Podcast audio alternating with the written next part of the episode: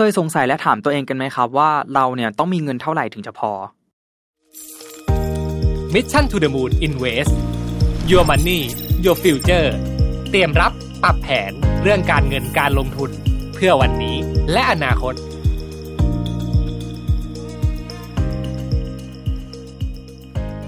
สวัสดีครับ ยินดีต้อนรับเข้าสู่รายการ Mission to the Moon Invest นะครับ ตอนนี้คุณอยู่กับผมชัดภูริวัตรอีกเช่นเคยนะครับ วันนี้เนี่ยผมขอหยิบยกเอาเนื้อหาจากหนังสือ The Psychology of Money เนี่ยมาสรุปบางเนื้อหาให้ทุกๆคนเนี่ย ได้ฟังกันอีกสักครั้งนะครับ ซึ่งผมเนี่ยได้คัดเนื้อหาที่คิดว่าเป็นประโยชน์กับทุกๆคน เปิดมุมมองความคิดใหม่ๆ ให้ทุกคนได้แน่ๆครับ ทุกคนเคยสงสัยกันไหมครับว่า เราเนี่ยต้องมีเงินเท่าไหร่ถึงจะพอ John Bogle เนี่ยผู้ก่อตั้ง Vanguard Group เนี่ยซึ่งเขาเนี่ยได้ล่วงลับไปแล้วนะครับในปี 2019 เขาได้เคยเล่าเอาไว้เกี่ยวกับการเงิน ซึ่งทำให้คนที่ได้อ่านได้ฟังเรื่องราวนี้เนี่ย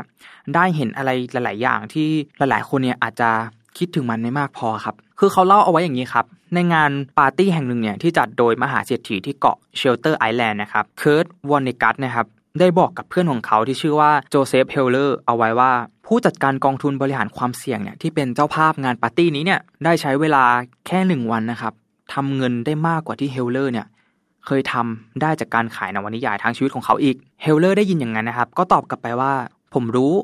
แต่ผมมีอะไรบางอย่างที่คุณเนี่ยไม่มีวันมี ผมพอแล้ว มันเป็นคำง่ายๆนะครับสำนวนง่าย ๆ แต่ว่ามันเป็นบริบทที่ทรงพลังมากๆเลยนะครับ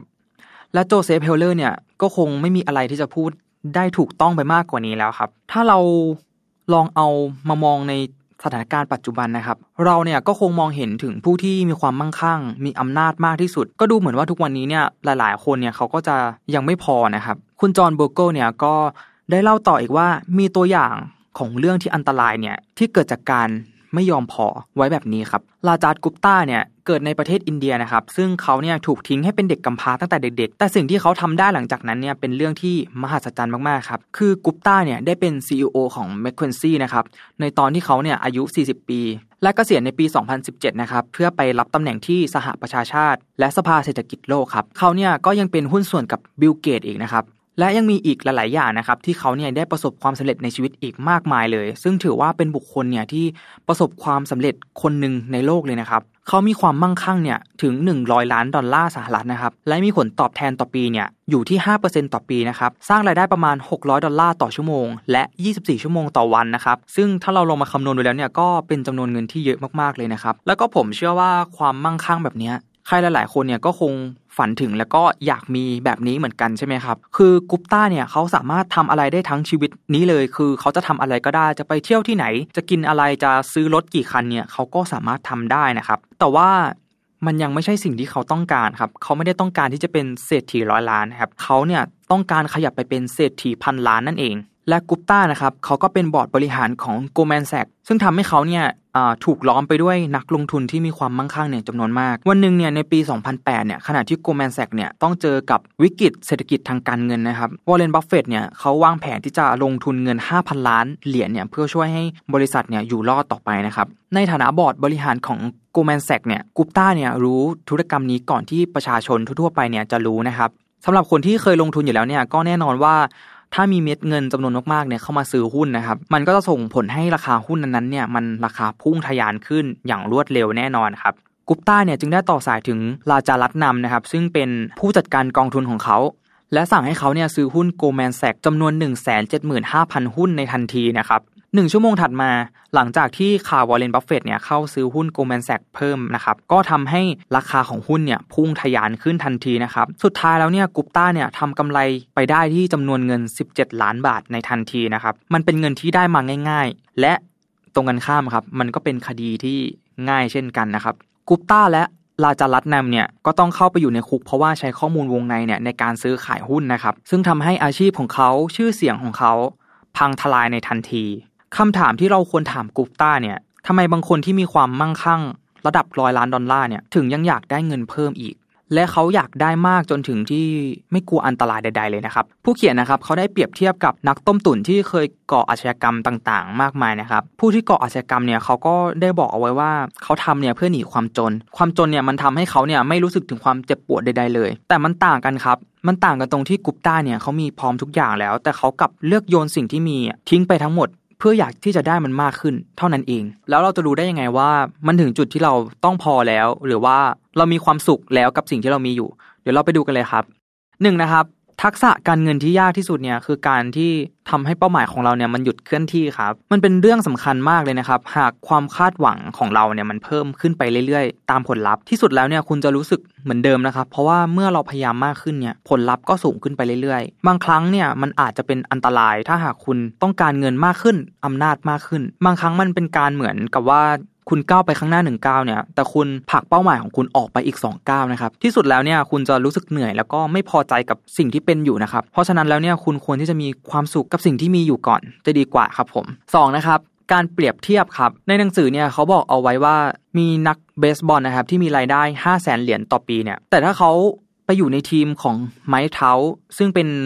นักกีฬาที่มีชื่อเสียงและโด่งดังมากนะครับ เขาถือสัญญาเนี่ย 12 ปีที่มูลค่า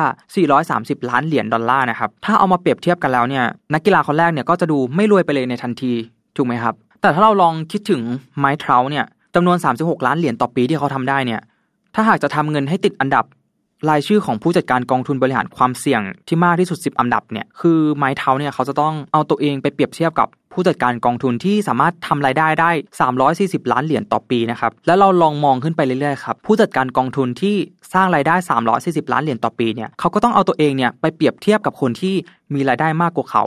สูงขึ้นไปเรื่อยๆ สูงขึ้นไปเรื่อยๆนะครับ อย่างเช่นวอร์เรน บัฟเฟตเนี่ย ในปี 2018 ครับ เขามีรายได้อยู่ที่ 3,500 ล้านเหรียญดอลลาร์ ซึ่งวอร์เรน บัฟเฟตเองเนี่ย เขาก็ต้องไปเปรียบเทียบกับเจฟเบโซอีก ซึ่งสร้างรายได้อยู่ที่ 24,000 ล้านเหรียญดอลลาร์สหรัฐนะครับประเด็นก็คือเพดานการเปรียบเทียบเนี่ยมันจะสูงมากขึ้นไปเรื่อยๆนะครับมันจะมีลำดับขั้นขึ้นไปเรื่อยๆ หมายความว่ามันเป็นเหมือนสงครามที่ไม่มีวันจบ ทางเดียวที่คุณจะชนะสงครามนี้ได้เนี่ยก็คือคุณไม่ลงไปลบในสนามนี้ครับซึ่งก็คือเราเนี่ยไม่ควรเอาตัวเองเนี่ยไปเปรียบเทียบกับใครนั่นเองครับ 3. พอครับ